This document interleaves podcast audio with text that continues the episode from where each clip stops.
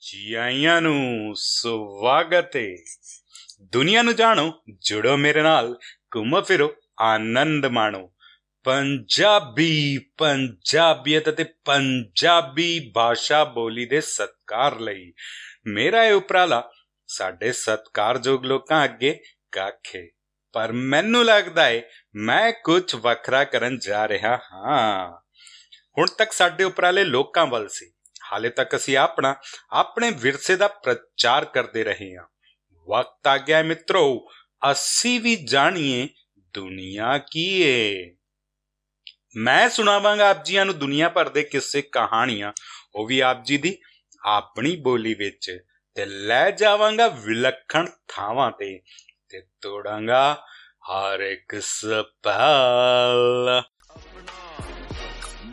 ਤੇ 10 ਮਿੱਟੀ ਦੇ ਪਾਵਿਆ ਮੇਰਾ ਨਾਮ ਆਕਾਸ਼ ਦੀਕਸ਼ਿਤ ਹੈ। ਮੈਂ ਹਾਂ ਆਪ ਜੀਆਂ ਦਾ ਮੇਜ਼ਬਾਨ ਅਤੇ ਫ੍ਰੀਲਾਂਸ ਟੂਰਿਸਟ ਫੈਸਿਲਿਟੇਟਰ ਮੇਰਾ ਕੰਮ ਆਪਣੀ ਰੋਜ਼ਮਰਿਆਦਾ ਦੀ ਜ਼ਿੰਦਗੀ ਨੂੰ ਛੱਡ ਯਾਤਰਾ ਕਰਨ ਵਾਲੇ ਹਰ ਤਰ੍ਹਾਂ ਦੇ ਪਰਟਕ ਯਾਤਰੂ, ਜਿਗਿਆਸੂ, ਕੰਮਕਾਜੀ, ਧਾਰਮਿਕ ਆਦਾਦਾਤ ਦੀ ਯਾਤਰਾ ਨੂੰ ਯਾਦਗਾਰ ਬਣਾਉਣਾ ਹੈ।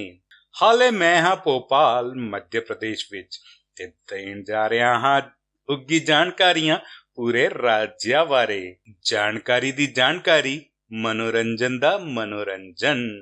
ਭਾਰਤ ਦਾ ਮੋੜ ਵਿਚਕਾਰਲਾ ਖੇਤਰ ਹੋਣ ਕਰਕੇ ਮੱਧ ਪ੍ਰਦੇਸ਼ ਨੂੰ ਭਾਰਤ ਦਾ ਦਿਲ ਕਿਹਾ ਜਾਂਦਾ ਹੈ। ਆਪ ਜਾਣਦੇ ਸੀ।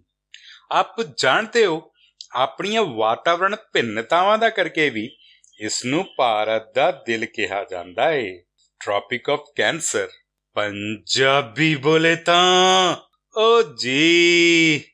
ਪੰਜਾਬੀ ਬੋਲੇ ਤਾਂ ਕਸਰ ਦੀ ਖੰਡੀ। ਇੱਕ ਸੋਚੀ ਹੋਈ ਲੀਰ ਜਿਹੜੀ ਸੂਰਜ ਦੇ ਮਾਰਗ ਦੀ ਪਾਲਣਾ ਕਰਦੀ ਏ।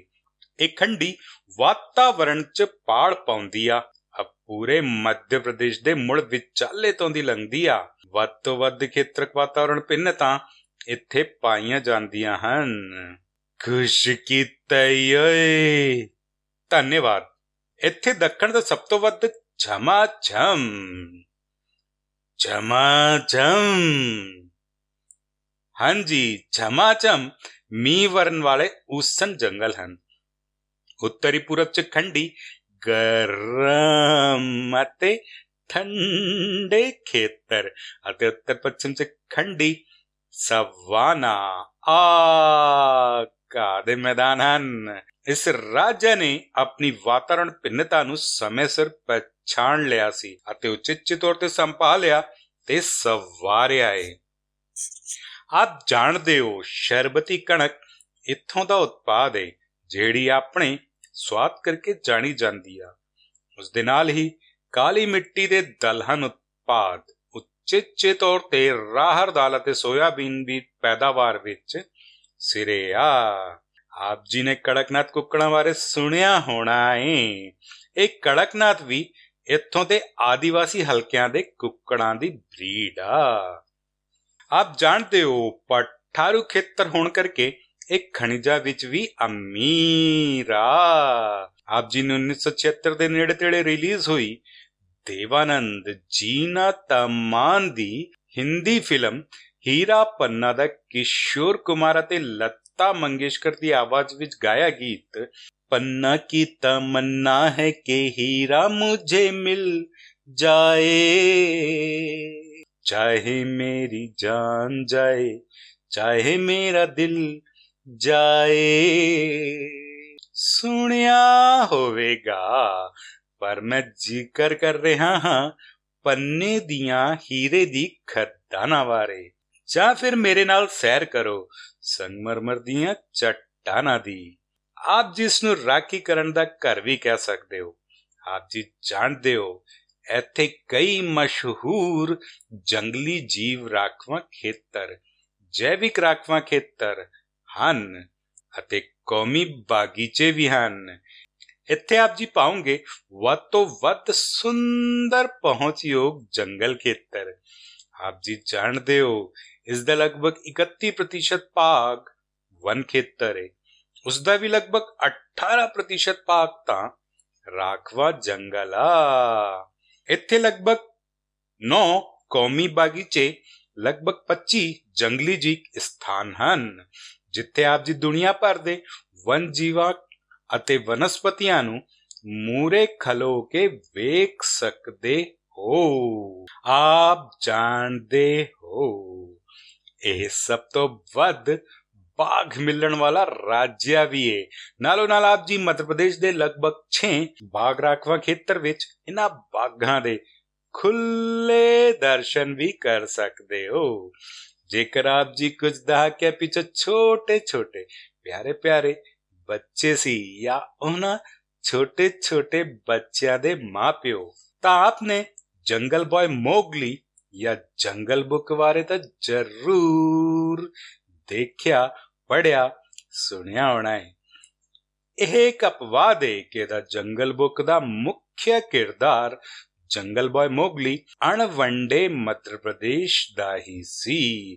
ਅਤੇ ਇਹਨਾਂ ਪਿਕਚਰਾਂ ਦਾ ਸਭ ਤੋਂ ਵੱਧ ਭਾਗ ਇੱਥੋਂ ਦੇ ਪੇਂਚ ਟਾਈਗਰ ਰਿਜ਼ਰਵ ਵਿੱਚ ਹੀ ਲਿਆ ਗਿਆ ਸੀ। ਇਸ ਬਾਰੇ ਮੈਂ ਬਾਅਦ ਵਿੱਚ ਦੱਸਾਂਗਾ।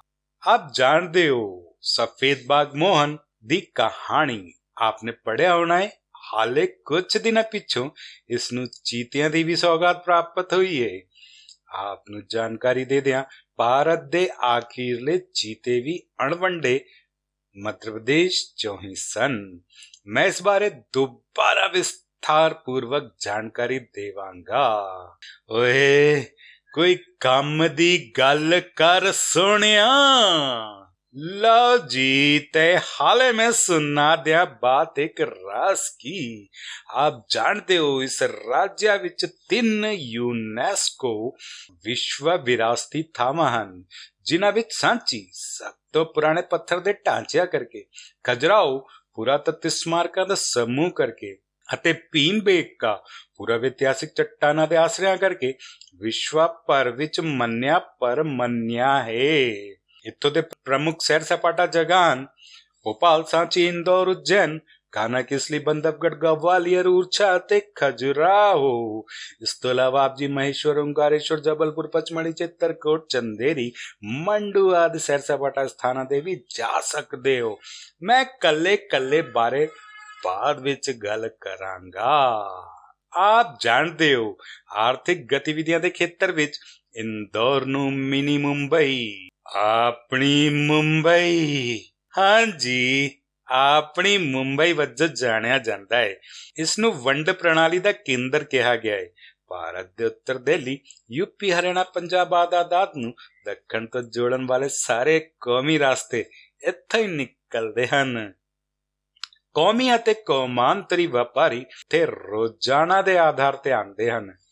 ਕੰਪਨੀ ਦਫ਼ਤਰ ਵੀ ਖੁੱਲੇ ਹਨ, ਜਿਸ ਕਾਰਨ ਇੱਥੇ ਇੱਕ ਖਾਣ ਪਾਣ ਦਾ ਵਿਵਹਾਰ ਵੀ ਬਣਿਆ ਹੈ ਮੁਲਕੀ ਅਤੇ ਬਾਹਰਲੇ ਮੁਲਕੀ ਖਾਣਿਆਂ ਦਾ ਆਪ ਜੀ ਪੂਰੇ ਨਿੱਘ ਅਤੇ ਸਵਾਦ ਨਾਲ ਆਨੰਦ ਲੈ ਸਕਦੇ ਹੋ।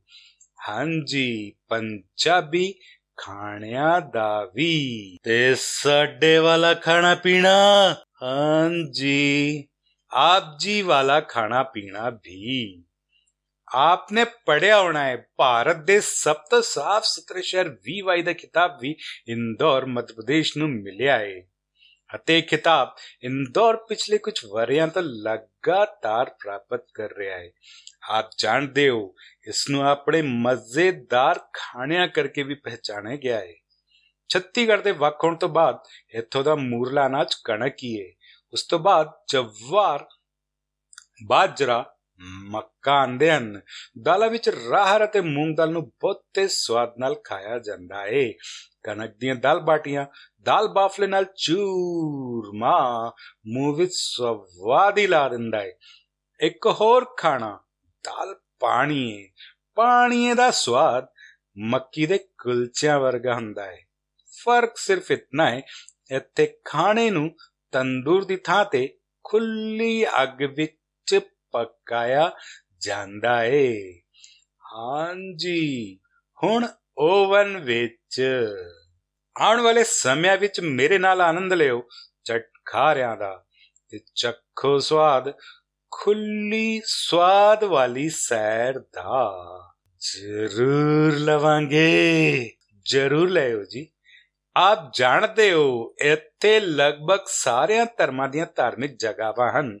બૌદ્ધ ધર્મ દે સાંચી દેવરકોટ ઠાર સારું મારું બાગ ગુફામાં આધાન જૈન ધર્મ દે આદના જૈન મંદિર ખજરાઓ ભવન ગયા ગોપાચલ રોકડ જૈન મંદિર કુંડલપુર મનુઆ પાન સર્વોદયા જૈન મંદિર ਆਧਨ ਮੁਸਲਿਮ ਧਰਮ ਦੀਆਂ ਜਾਮਾ ਮਸਜਿਦ, ਤਾਜੁਲ ਮਸਜਿਦ ਅਤੇ ਮੋਤੀ ਮਸਜਿਦ ਆਧਨ ਕ੍ਰਿਸਚੀਅਨ ਧਰਮ ਦੇ red church, Christ church, Gwalior, saint Francis Assisi church, saint Raphael church, Sagar ਆਧਨ Hindu ਧਰਮ ਦੇ ਦੋ ਜੋਤਿਰਲਿੰਗ ਮਹਾਕਾਲ ਯਾਨੀ ਹਰ ਸਮਿਆਂ ਦੇ ਭਗਵਾਨ ਕਾਲਾਂ ਦੇ ਕਾਲ ਮਹਾਕਾਲ ਅਤੇ ਓੰਕਾਰੇਸ਼ਵਰ ਹਨ ਮਹਾਕਾਲ ਦੀ ਭਸਮ ਆਰਤੀ ਦੁਨੀਆ ਭਰ ਵਿੱਚ ਦਰਸ਼ਨੀ ਹੈ ਲਗਭਗ 26 ਮੁੱਖ ਦਰਸ਼ਨੀ ਜਗ੍ਹਾ ਵੀ ਹਨ ਕਿਹਾ ਜਾਂਦਾ ਹੈ ਭਗਵਾਨ ਸ਼੍ਰੀ ਰਾਮਚੰਦਰ ਜੀ ਦਾ ਵਣਵਾਸ ਚਿੱਤਰਕੋਟ ਐਮਪੀ ਤੋਂ ਹੀ ਸ਼ੁਰੂ ਹੋਇਆ ਸੀ ਕੁੰਭ ਮੇਲਾ ਵੀ 12 ਬਰਿਆਂ 'ਚ ਇੱਕ ਵਾਰ ਉਜੈਨ 'ਚ ਪਰਦਾ ਹੈ ਆਪ ਜੀਆਂ ਨੂੰ ਉੱਚ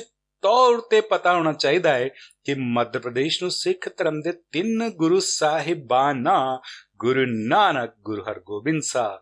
ਗੁਰੂ ਗੋਬਿੰਦ ਸਿੰਘ ਸਾਹਿਬ ਸੱਚੇ ਪਾਤਸ਼ਾਹ ਦੀ ਚਰਨ ਛੋਹ ਵੀ ਪ੍ਰਾਪਤ ਹੈ ਅਤੇ ਐਮਪੀ ਦੀ ਰਾਜ ਰਾਜ ਵਿੱਚ ਗੁਰੂ ਗ੍ਰੰਥ ਸਾਹਿਬ ਦਾ ਪ੍ਰਕਾਸ਼ ਵਿਦਿਆਮਾਨ ਹੈ ਸਿੱਖ ਇਤਿਹਾਸਿਕ ਰੂਪ ਤੋਂ ਮੱਧ ਪ੍ਰਦੇਸ਼ ਵਿੱਚ ਰੱਚੀ ਬਸੀ ਹੋਈ ਸੰਗਤ ਹੈ ਸਿੱਖ ਧਰਮ ਦੀਆਂ ਮੁੱਖ ਧਾਰਮਿਕ ਥਾਵਾਂ ਹਨ ਗੁਰਦੁਆਰਾ ਬੜੀ ਸੰਗਤ ਦਾਤਾ ਬੰਦੀ ਛੋੜ ਚਰਨ ਕਮਲ ਗੁਰਦੁਆਰਾ ਗਵਾਰੀ ਘਾਟ ਸਾਹਿਬ ਆਦ ਜੋ ਬੋਲੇ ਸੋ ਨਿਹਾਲ ਸਤਿ ਸ੍ਰੀ ਅਕਾਲ ਜੀ, ਸਤਿ ਸ੍ਰੀ ਅਕਾਲ।